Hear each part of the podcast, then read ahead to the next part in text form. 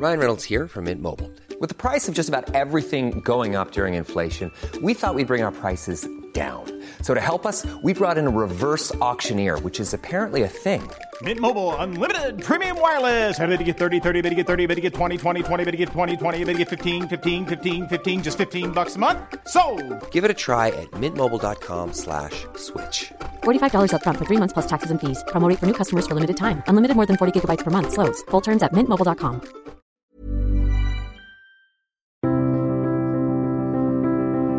Bienvenue pour cette nouvelle émission Conflit. Ravi de vous retrouver cette semaine également pour euh, évoquer des grands thèmes euh, géopolitiques et conflits que vous retrouvez également sur notre site internet revueconflit.com et puis notre euh, nouveau numéro dont le dossier est consacré au dollar, à la guerre des monnaies entre le dollar et le yuan, guerre des monnaies qui est également une guerre des empires entre l'empire américain l'empire chinois qui est en train de se constituer. Et puis également un nouveau hors-série qui vient de paraître, euh, un spécial bac. Nous avions réalisé en 2020 un numéro consacré au bac et nous en consacrons un autre qui reprend les programmes du baccalauréat. Donc si vous êtes professeur, si vous êtes euh, élève en terminale et que vous avez pris la spécialité géopolitique, ce numéro est fait pour vous. Il est réalisé en partie par des professeurs de lycée. Et même si vous ne passez pas le bac, vous verrez qu'il y a tellement de thèmes euh, riches qui sont abordés que vous apprendrez beaucoup dans ce numéro. Je pense notamment à un chapitre sur la connaissance, un chapitre sur le patrimoine, un numéro qui est agrémenté de très nombreuses cartes. Et comme à chaque fois, ces numéros, vous pouvez les retrouver en kiosque, vous pouvez également les retrouver via des sites en ligne type euh, la Fnac, euh, des sites Amazon, et là vous êtes livré chez vous. Et puis également sur notre site internet, notre boutique en ligne, où vous pouvez commander les numéros en format papier et en format numérique. Alors je mentionnais les cartes du numéro spécial bac, et justement cette semaine je reçois un des cartographes de conflit. Patrick Poncé, bonjour.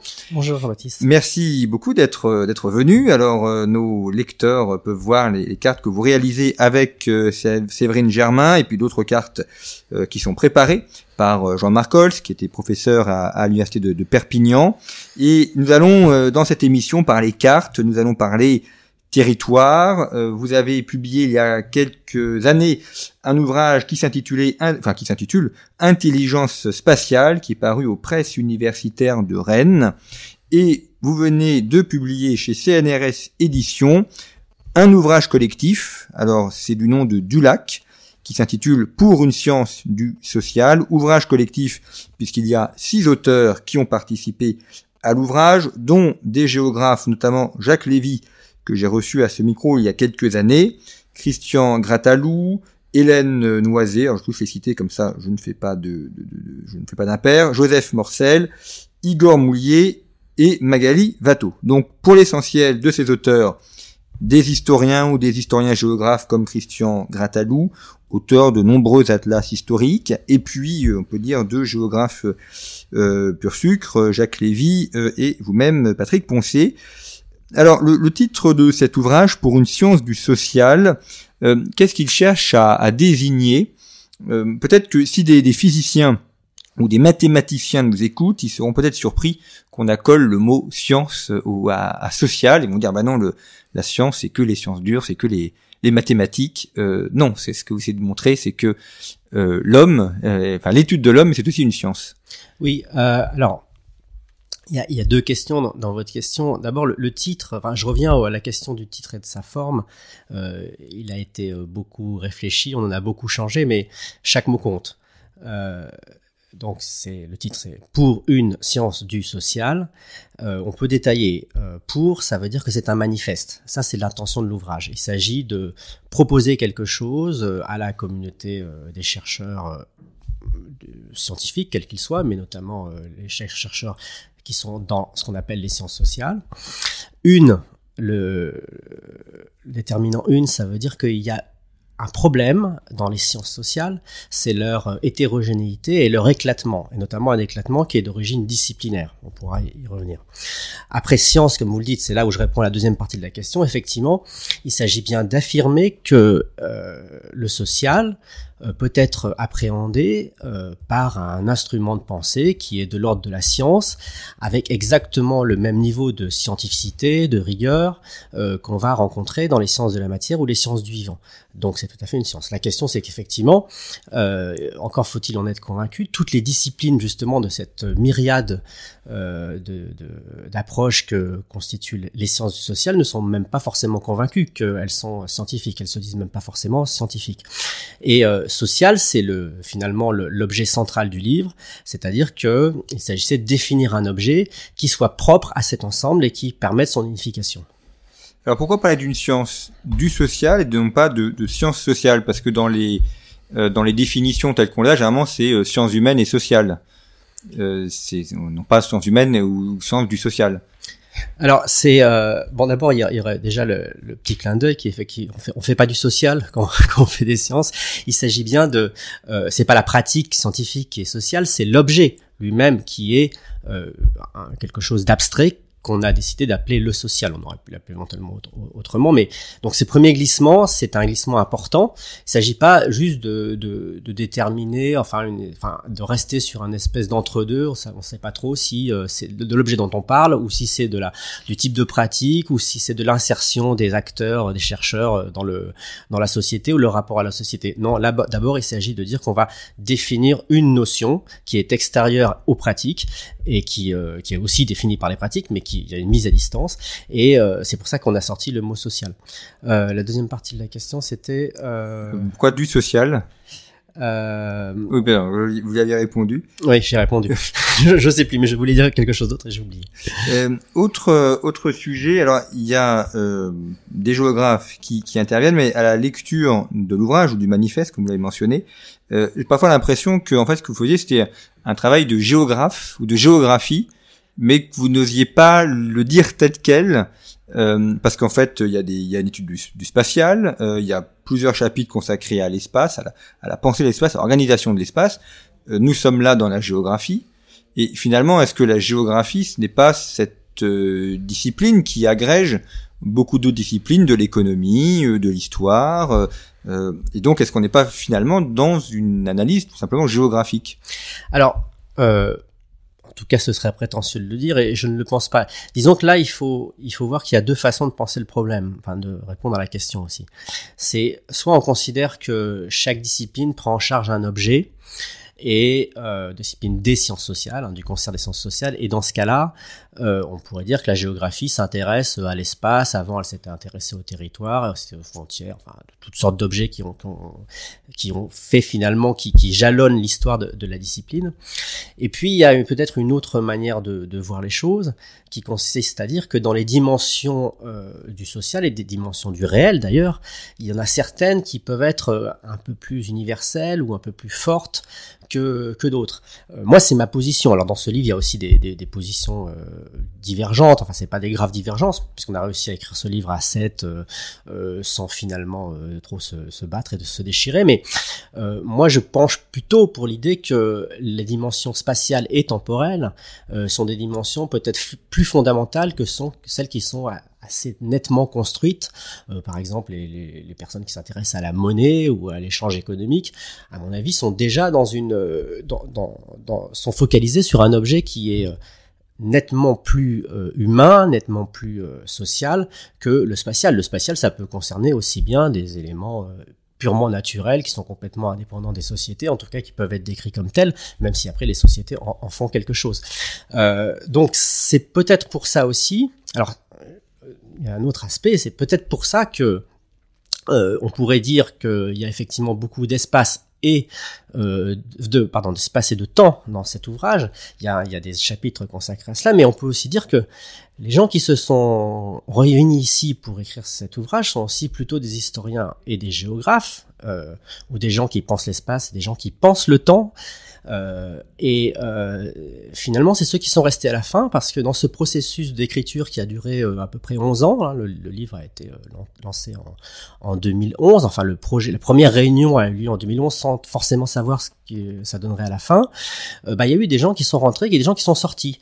On a, d'ailleurs, ils sont, ils sont mentionnés. On a invité pas mal de monde à nos réunions les uns après les autres, et il s'est avéré que, et ils pouvaient rester hein, pour, pour, pour faire partie de l'équipe. Et il s'est avéré que ceux qui sont restés, euh, qui ont accroché le plus, c'est ceux qui s'intéressaient à ces deux dimensions qui étaient euh, l'espace et le temps. Euh, alors pourquoi? Ben, Peut-être parce que ce sont des, des, des, disciplines, enfin du moins des, interrogations qui ont quelque chose de plus fondamental ou qui demandent de définir peut-être plus impérativement ce qu'est le social et ce sur quoi on travaille. Je me souviens de la réponse au deuxième aspect de la, la question. Vous disiez sciences humaines et sociales tout à l'heure. Ça, c'est une expression aussi qui, qui montre l'hésitation qu'ont les sciences sociales à s'unifier, parce que pourquoi finalement, qu'est-ce que veut dire ce humain et social en fait? Comme si l'homme devait être différent de la société, ou devait, on devait avoir un clivage majeur entre ces, ces deux parties, on n'arrivait pas à faire l'unité, parce qu'effectivement, toutes les sciences du psychisme, etc., sont, sont restées un peu, un peu dans leur coin et ont du mal à rentrer dans la logique de la, des sciences du social, euh, à part quelques, quelques sous-parties ou sous-disciplines. Voilà ce qui explique la division. Alors effectivement, on s'intéresse au temps et, à l'espace. Alors l'histoire plutôt au temps et la géographie plutôt à l'espace, même si les, deux sont utiles. Euh, quand on quand on appréhende euh, l'espace, c'est un petit peu le, thème de l'ouvrage que avez publié précédemment, euh, Intelligence spatiale. Euh, ça suppose donc qu'on peut comprendre l'espace, qu'on peut l'analyser. Comment est-ce que le, le, géographe travaille pour comprendre l'espace? Parce que le, les non-géographes voient les cartes. Ça, la carte, c'est quasiment le travail abouti. Euh, toute carte est, est l'expression d'une pensée, du, de, euh, de choix, euh, euh, de parti pris. Euh, mais on aboutit à la carte. Mais avant, il y a tout travail préparatoire pour faire la carte. Comment est-ce qu'on, avec quels éléments on va faire des choix en fonction de ce qu'on veut montrer, le choix des échelles, le choix des couleurs, le choix des, des pictogrammes. Alors, euh, la cartographie, euh, c'est un monde très vaste avec des pratiques très variées. Euh, là, la cartographie que vous décrivez, c'est finalement une, une, cartographie qui est assez aboutie, qui est très travaillée et qui s'appuie sur finalement une théorie de la société, une théorie du monde, une théorie de l'espace, et qui essaye d'exprimer cette théorie enfin du moins les conclusions que des analyses que la théorie permet de tenir, euh, en utilisant non pas un moyen d'expression tel que le texte ou des tableaux ou des chiffres, mais en utilisant un moyen d'expression qui est en image, avec aussi du texte dedans. Hein, il y a sur les cartes il y a des textes et c'est important. Et, euh, et, et ce, l'idée c'est de maîtriser complètement ce moyen d'expression au même niveau que l'écrit, euh, avec cet effet assez intéressant. Moi qui, qui fais beaucoup de cartes et qui en ai beaucoup vendu d'une certaine manière à des gens qui, avaient un, un, besoin de communication. Euh, notamment des politiques, la carte révèle des choses qu'un texte peut dissimuler, par exemple. Donc des fois, j'ai été amené à dire à, à des clients, euh, surtout ne faites pas de carte pour parler de cet aspect de votre problème, parce que vous allez révéler des choses que vous n'avez pas envie de révéler, ou montrer des faiblesses, ou etc. Donc si vous êtes dans une logique d'autopromotion, il vaut mieux pas l'utiliser. Donc voilà, il y a un média, un moyen d'expression qui est une carte qui est plutôt dans une logique de communication. Après, il y a quand même d'autres pratiques de la cartographie il y a une cartographie qui consiste à placer tout simplement des informations sur un fond qui euh, se veut être une analogie, une réduction d'un espace géographique euh, standardisé, euh, par exemple l'espace terrestre. Hein. L'espace terrestre, il est courbe, on l'aplatit, alors il y a des problèmes, c'est pour ça qu'on utilise des projections. Et puis on essaie de placer les éléments sur, ce, sur ce fond de carte à des coordonnées où on pense qu'ils sont, ce qui n'est pas toujours évident, parce que finalement il y a beaucoup de, d'entités géographiques ou de, choses, de phénomènes qui se développent dans l'espace, non pas de manière euh, ponctuelle, mais en surface, euh, de manière plus ou moins marquée ou en réseau. Donc il faut trouver des bonnes représentations. Et puis à partir de ça, en fait, on se, on se fait une idée du phénomène autrement qu'à travers des chiffres ou des tableaux. Et là, on peut commencer à, l'analyser. Donc c'est plutôt une cartographie de recherche mais comme si on se communiquait euh, envers soi-même. et puis après, il y a, des situations intermédiaires qui sont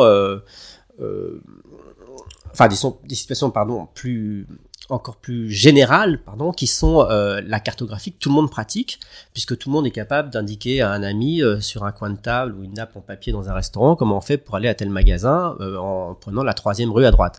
Et là, on sort d'une logique de règles académiques ou, même de règles de communication et on, on fait de la cartographie un véritable moyen de communication comme un autre qui va être plus efficace que euh, tout simplement une description orale. Euh, donc voilà, tout le, le alors l'éventail des, des, pratiques de la, de la cartographie est très vaste et euh, il est clair que ça reste quand même euh, un objet qui doit être maîtrisé si on veut pouvoir ne, pas se tromper euh, dans l'analyse, euh, et notamment si on veut pas prendre des vessies pour des lanternes, prendre des, territoires pour en fait, enfin des réseaux pour des territoires. Moi, je prends souvent le cas des atlas historiques comme exemple quand j'étais jeune, je feuilletais beaucoup d'atlas historiques. C'est toujours un côté fascinant. Vous savez, quand, quand vous avez un livre et que quelqu'un l'ouvre, la première chose qu'il regarde, c'est les schémas, les cartes. Il vous interroge sur les schémas, les cartes. C'est très fascinant, c'est très attractif parce que c'est l'image.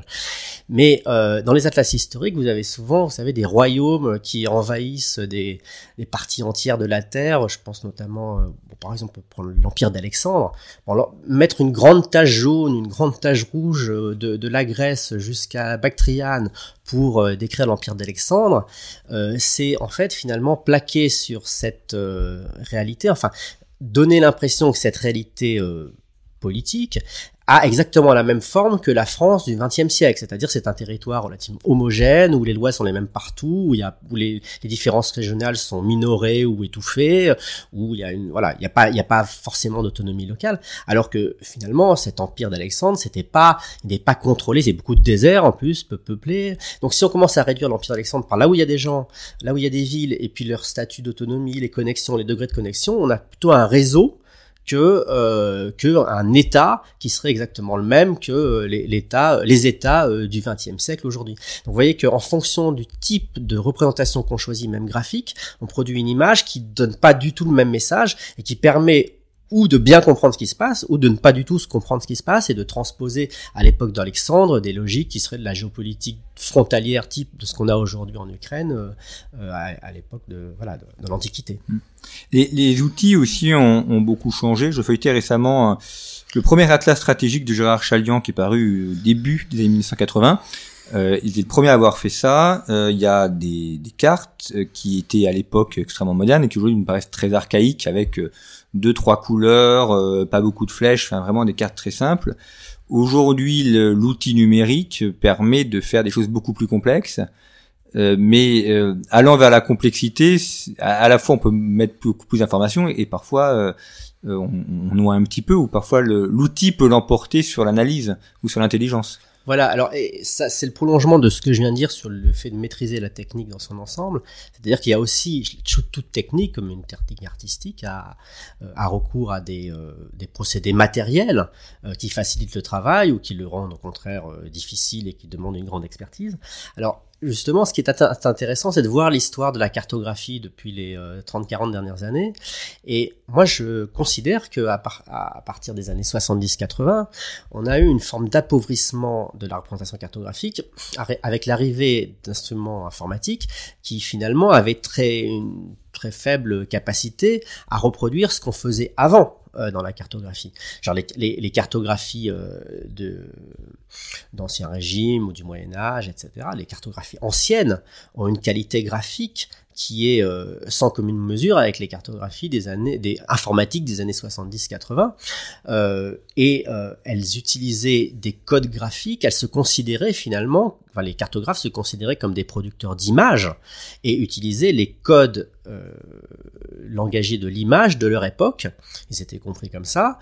Et alors ce qui est ce qui me peut peiner un peu, c'est quand des ingénieurs du XXe siècle expliquent qu'il ne faut pas faire les cartes de telle manière ou telle manière ou telle euh, utiliser telle ou telle technique euh, en se référant justement à ces cartes anciennes et en prétendant qu'elles étaient inefficaces, elles n'étaient pas du tout inefficaces, elles avaient juste un système de référence à la fois dans le réel, c'est-à-dire une conception de l'espace, et euh, dans les les techniques de la cartographie, les techniques de l'image qui étaient complètement différentes et elles marchaient tout aussi bien avec des, principes différents.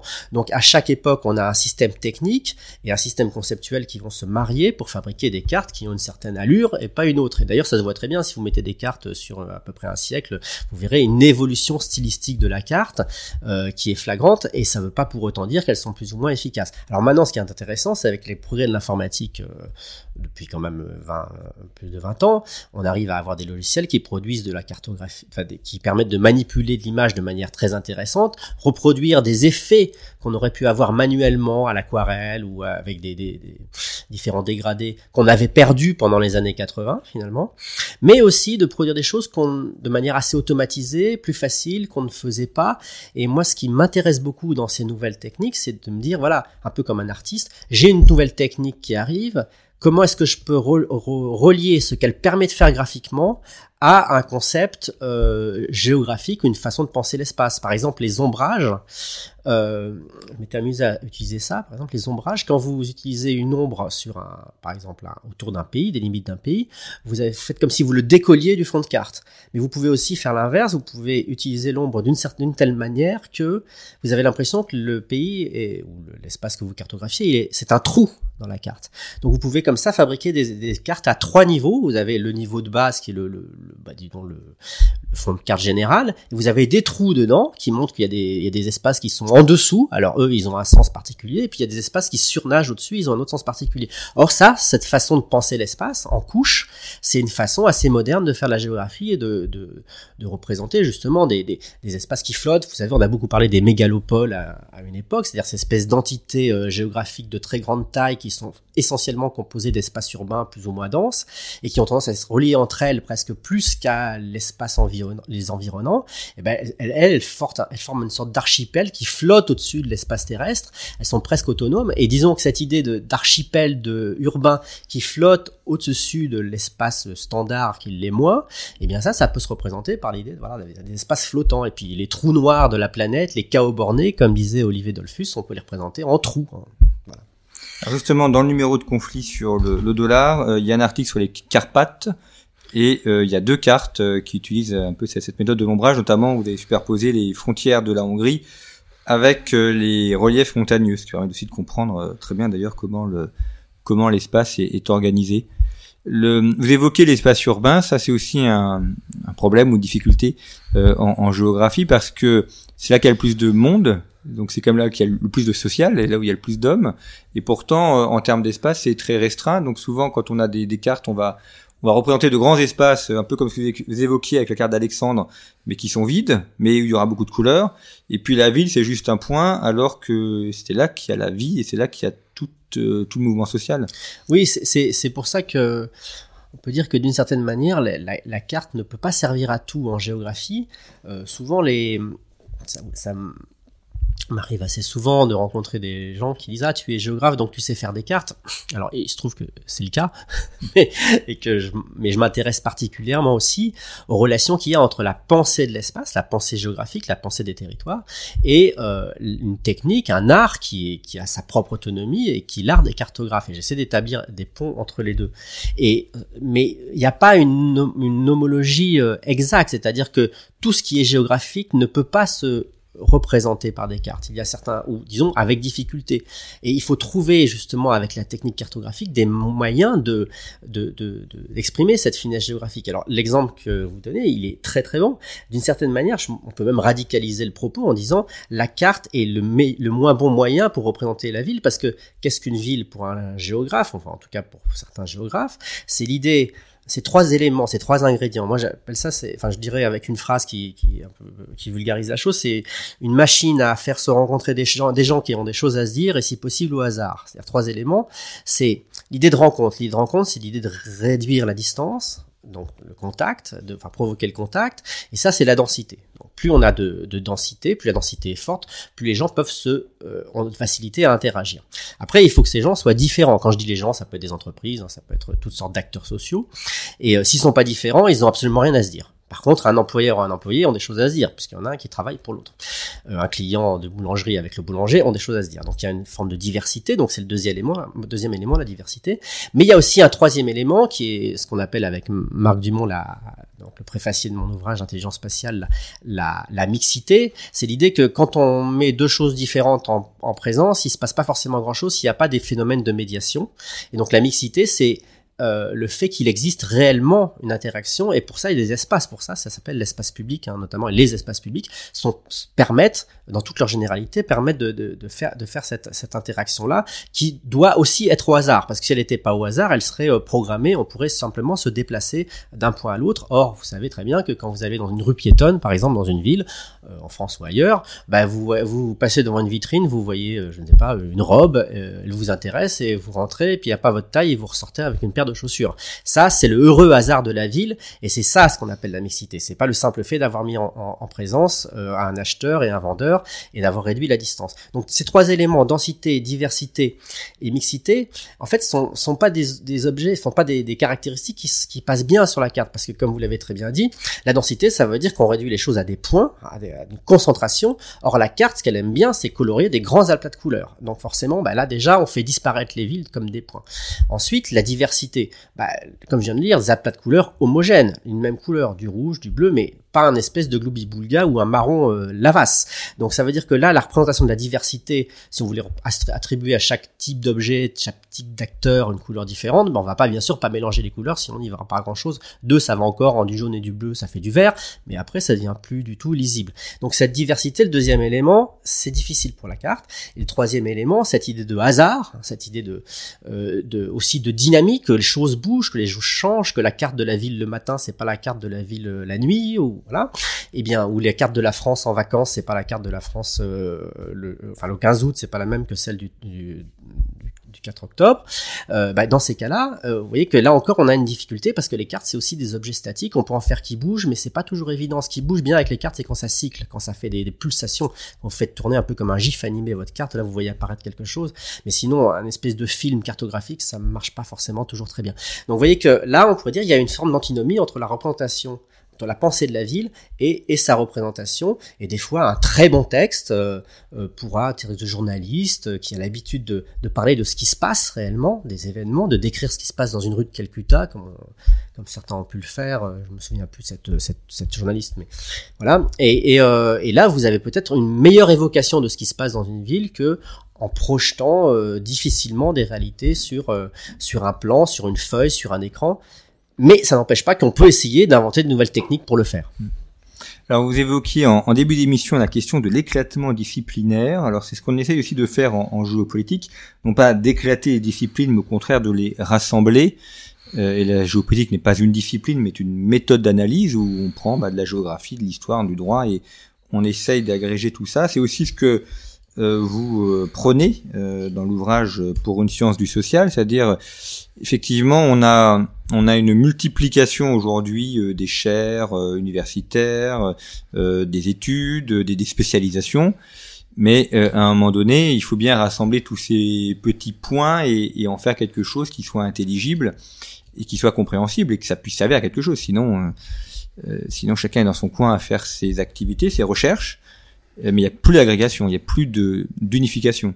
Alors ça, ça c'est un, problème qui est plus général d'épistémologie des sciences euh, et même de, de, de, réalité de la pratique scientifique. C'est vrai que le monde est complexe et qu'on a besoin d'experts, c'est-à-dire on, a besoin de gens, comme je dis, mais sans être méprisant, qui savent à peu près, euh, enfin presque tout sur presque rien. C'est-à-dire qu'ils ont un sujet très réduit, mais ils le connaissent de manière exhaustive.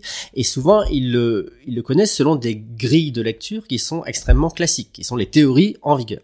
Et puis, à l'autre bout du spectre de, la recherche, de la production de connaissances, vous avez les chercheurs en sciences fondamentales qui, eux, savent à peu près euh, rien sur à peu près tout. C'est-à-dire qu'ils sont capables effectivement de mettre en relation, comme vous le dites, des champs ou des disciplines qui sont très différentes. Ils ne connaissent pas à fond chacun des sujets, mais par contre, ils sont capables de repérer des relations entre des choses qui sont assez avérées, ou enfin assez claires.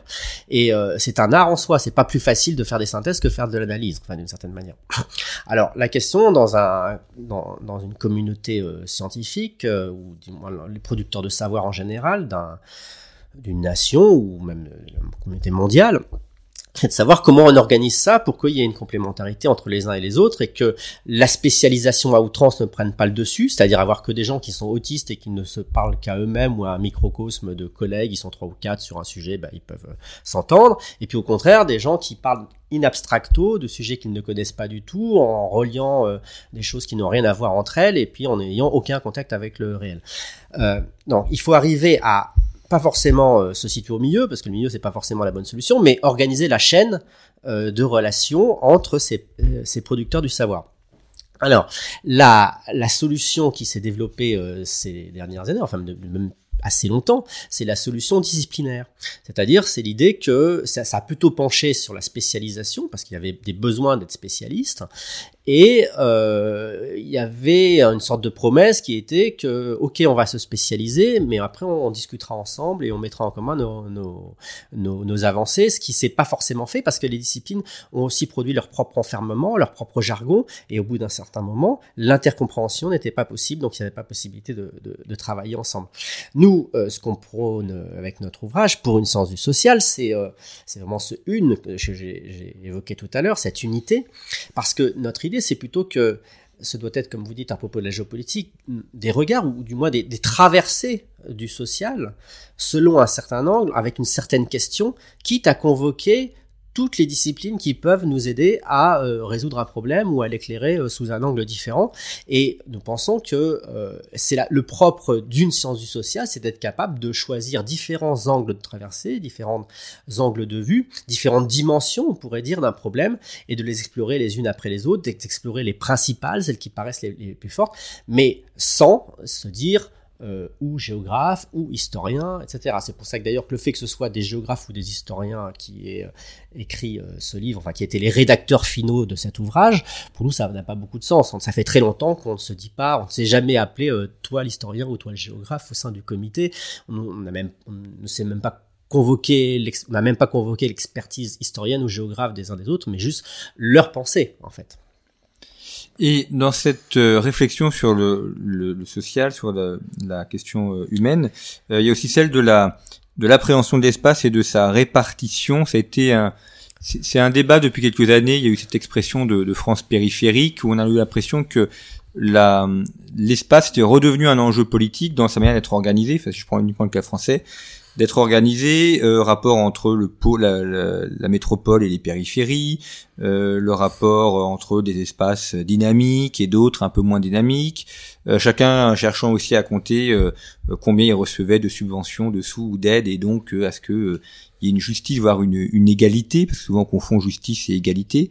Mais on, on s'est rendu compte que euh, on avait beaucoup parlé de, de numérique, euh, de cloud, de, euh, de, choses dématérialisées, et finalement l'espace est revenu au, au, centre des débats politiques, dont l'ACME a peut-être été la, le mouvement des Gilets jaunes, alors qui est extrêmement polymorphe, enfin en tout cas, il y avait une dimension spatiale et géographique.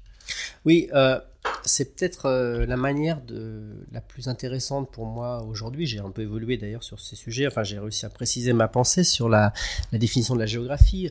Euh, la géographie, ça consiste à faire des lieux des acteurs d'un problème. C'est-à-dire que euh, si vous faites une sociologie qui est purement sociologico-sociologique, je veux dire, sans jamais parler de là où se passent les choses, vous ne prenez en compte que des différences de niveau social, de revenus, de catégories sociales, et puis vous imaginez que ça se passe euh, dans un espace abstrait, avec des relations plus ou moins étroites entre les uns et les autres, des relations de domination, comme dirait euh, euh une certaine sociologie bourdievine, ou bourdieusienne, je sais pas comment on dit, et, vous oubliez, ou vous décidez de ne pas prendre en compte le fait que les choses sociales, les événements, les phénomènes se passent quelque part. Et le fait qu'il y ait de la distance entre certains événements euh, va moduler euh, la capacité à les mettre, en, enfin le fait qu'ils soient ou pas euh, mis en relation, sachant que j'entends par distance non pas une distance mesurée en kilomètres sur une carte IGN, mais tout simplement la distance effective, c'est-à-dire leur capacité à interagir. Quand vous avez des effets de réseau, bah, vous vous rapprochez des villes par le TGV par exemple, un phénomène peut se, se diffuser par les réseaux les réseaux euh, physiques de mobilité, euh, tout en oubliant ce qu'il y a entre les deux, les deux pôles euh, qui sont diffusés. C'était typiquement le cas, par exemple, de le, surtout au début de la de la Covid, où on a, bah, d'ailleurs toutes les épidémies, on a une transmission du virus par les hubs aériens, par les, les, les, systèmes de mobilité. Donc l'espace, évidemment, c'est difficile quand même pour canaliser une société de l'oublier. Et l'idée, c'est d'en faire, de faire de l'espace, de faire des lieux qui, qui, sont en fait des individus spatiaux d'une certaine manière, de faire des acteurs à part, à part entière euh, des phénomènes sociaux. Quand les gens se disent, bon, je suis parisien, ils ont une identité, d'une certaine manière, ils établissent un lien entre un lieu et eux-mêmes. Et ce lieu va être une partie de leur identité, de leur, de leur capacité, de leur raison euh, d'agir. Alors effectivement, euh, vous évoquiez euh, les gilets jaunes, on comprend très bien que ça s'est pas passé n'importe où. Il y avait cette idée de s'ancrer sur les ronds-points, qui sont des, des lieux marqueurs d'un certain type d'espace qui qu'on appelle le périurbain. Enfin, on va pas rentrer dans des, dans, des, dans des considérations trop techniques, mais disons qu'effectivement, il y a une zone autour concentrique autour de beaucoup de villes en France ou de grandes métropoles où euh, finalement il y a il y a une évolution du peuplement, euh, du type de population qui, qui ont fait le choix d'y vivre ou qui ont été plus ou moins contraints, selon leur dire, d'y habiter, qui fait qu'ils se sont mis dans une situation de fragilité. Euh, et euh, on aurait pu, moi j'ai comparé ça un jour à la crise des subprimes, c'est-à-dire qu'en fait, c'est, vous savez, les subprimes, c'est qu'on a prêté à des gens qui n'avaient pas les moyens de rembourser beaucoup d'argent et avec des taux variables, et puis un jour, du jour au lendemain, on leur a dit, bah, le taux monte et ils ne pouvaient plus rembourser d'où une crise financière. Euh, là, c'est un peu pareil. Imaginez qu'on a prêté à beaucoup d'habitants qui autrefois se sont retrouvés dans des banlieues immédiates de centre-ville, des banlieues un peu crasseuses, des banlieues industrielles. On, leur a, on, les a autorisés, on leur a prêté de la distance pour s'éloigner du centre, pour avoir un pavillon avec un jardin, habiter dans un espace un peu plus grand, un peu plus confortable pour leur famille. Et puis, d'un seul coup, on leur a dit, maintenant, cette, distance-là, il va falloir la payer. Et cette distance, on la paye comment? On la paye par de des pleins d'essence, on la paye par euh, aussi une difficulté à retrouver un emploi quand on est au chômage, parce qu'on est en périphérie d'une ville, bah, le bassin d'emploi disponible à une heure, il est moins important quand on habite au centre, etc., euh, etc. Donc il y a toute une série d'effets justement liés à la localisation qui ont, euh, qui définissent le profil sociologique des gens et leur capacité à encaisser ou pas une variation. Donc ils se sont retrouvés finalement un peu dans la même situation que ceux qui avaient subi la crise des subprimes, c'est-à-dire on leur a dit voilà les taux montent, donc maintenant il faut rembourser, et là ils, pouvaient plus, vous voyez, bah, le prix de l'essence qui a explosé, etc. D'où euh, voilà ce mouvement. Alors l'autre, l'autre, l'autre cas que vous évoquiez, c'est sur la, théorie de Christophe Guilluy sur la France périphérique qui pose par contre un problème. Euh, on va bien sûr évidemment être à la périphérie, c'est pas pareil qu'être au centre. Ça a des avantages d'être à la périphérie. L'innovation se fait souvent dans les mares, hein, vous savez, mais euh, euh, il y a quelque chose qu'il faut avoir en tête en géographie, c'est qu'on essaie d'analyser les phénomènes en prenant en compte des échelles différentes, des tailles d'objets différents. La périphérie en France, euh, elle s'apprécie pas juste en disant bah il y a Paris et les grandes métropoles et puis euh, Châteauroux qui est une périphérie. Certes, Châteauroux est peut-être une périphérie de Paris euh, comme Aubusson ou comme je sais pas Périgueux serait une périphérie de de Bordeaux, mais il faut aussi comprendre que le centre de Périgueux est un centre et il a une périphérie. Donc en fait, à plusieurs échelles, vous avez des systèmes d'emboîtement de centre et de périphérie. Et je me souviens à l'époque de la sortie du livre de, Christophe dit lui, il avait, il avait sa, thèse consistait à dire que puisque 60% des euh, Français habitent une périphérie et sont dominés d'une certaine manière par ceux qui sont centraux, les centraux, euh, on allait avoir un basculement euh, électoral puisqu'il y avait une majorité finalement pour pour des partis protestataires, extrême droite, voire peut-être extrême gauche. Et le problème, c'est que quand on faisait le calcul des 60%, on se rendait compte que il avait intégré des centres de villes qui étaient pas négligeables le centre de Grenoble, les, voilà, les centres de Limoges, etc. Les gens qui habitent au centre de Limoges sont pas forcément des gens qui sont dominés, en fait. C'est des espèces de cousins des gens qui habitent le centre de Paris. Donc vous voyez que là, avec cette analyse-là, on n'avait pas exactement les mêmes chiffres à la fin, donc la conclusion n'était pas si radicale. Ça n'empêche pas qu'effectivement, si on veut travailler, on peut, si on veut travailler sur la relation entre centre et périphérie, on peut se poser la question dans quelle mesure être ceux qui habitent en périphérie sont dans une situation défavorable par rapport à ceux qui habitent dans une situation centrale, mais ceci à plusieurs échelles.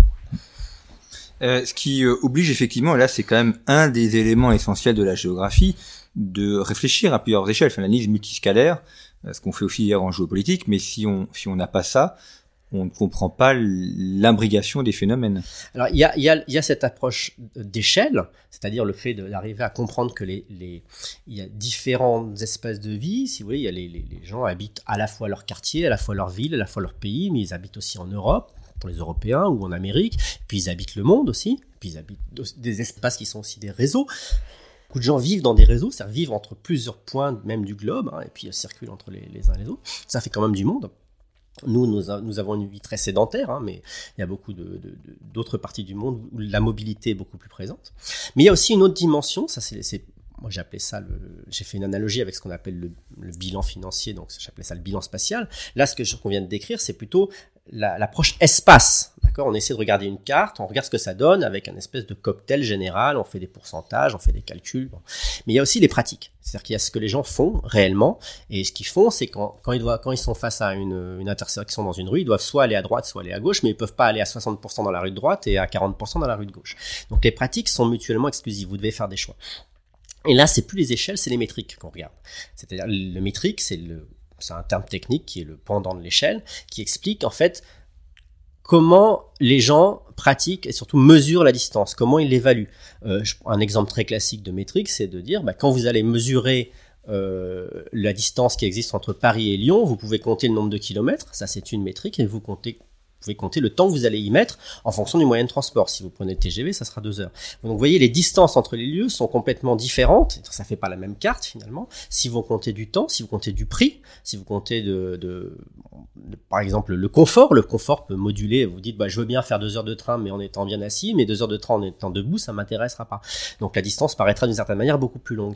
Donc le fait de voir la géographie de, de, faire des cartes différentes en fonction euh, des, des de, de, de, ces mesures de la distance euh, vous donne encore une vision différente de, ce que c'est que la, réalité géographique. Et ça c'est ce que on appelle les spatialités. Et ce qui est intéressant c'est de mettre en regard les espaces et les spatialités et d'avoir une analyse qui, qui les prenne en compte et qui regarde justement si elles sont cohérentes.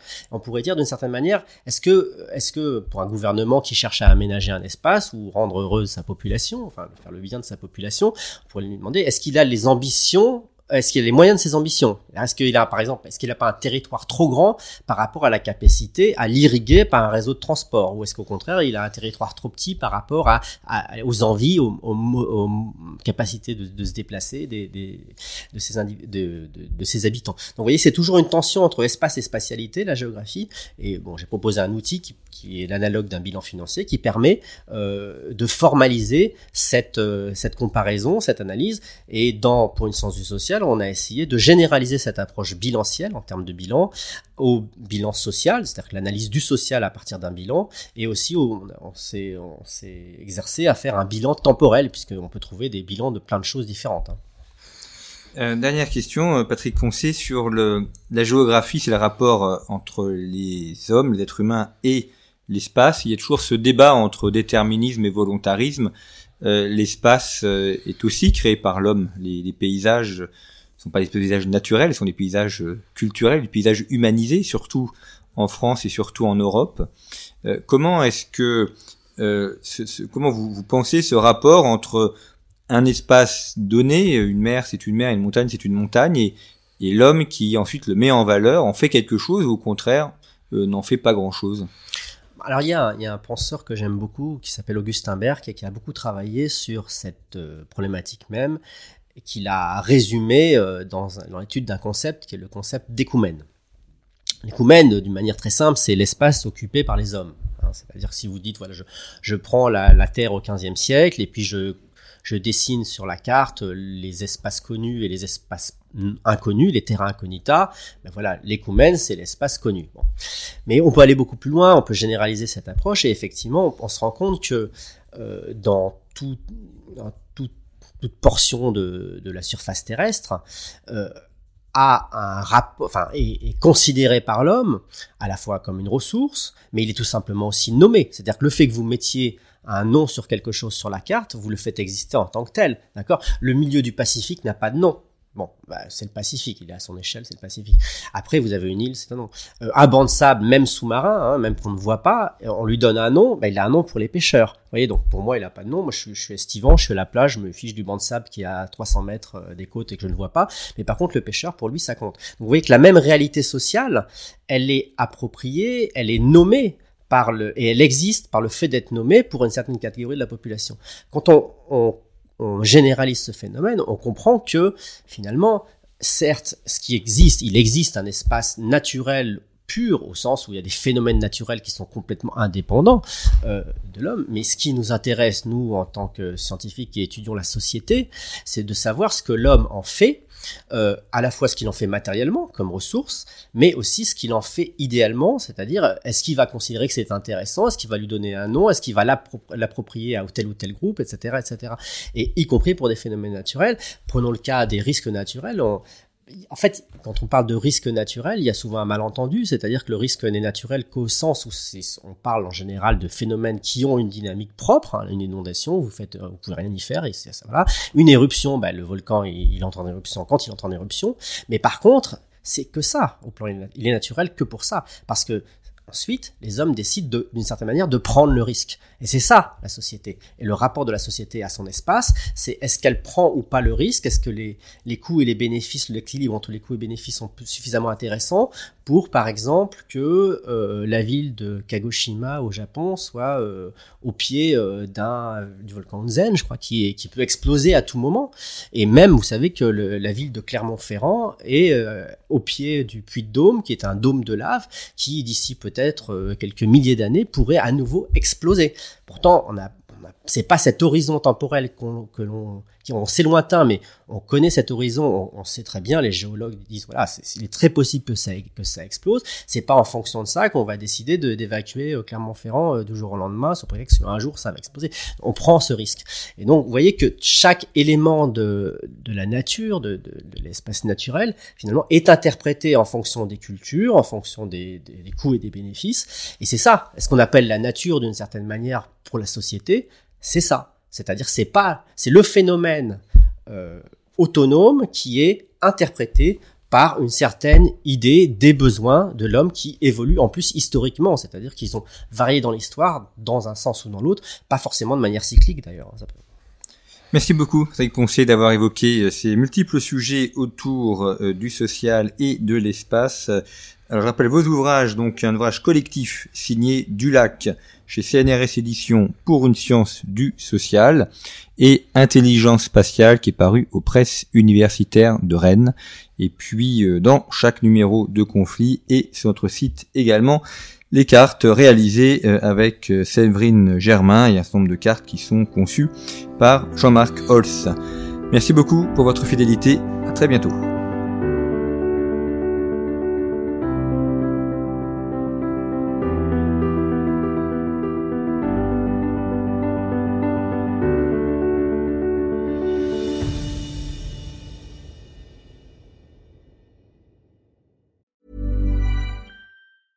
Planning for your next trip? Elevate your travel style with Quince. Quince has all the jet setting essentials you'll want for your next getaway, like European linen, premium luggage options, buttery soft Italian leather bags, and so much more. And it's all priced at 50 to 80% less than similar brands. Plus, Quince only works with factories that use safe and ethical manufacturing practices. Pack your bags with high-quality essentials you'll be wearing for vacations to come with Quince. Go to quince.com slash trip for free shipping and 365-day returns.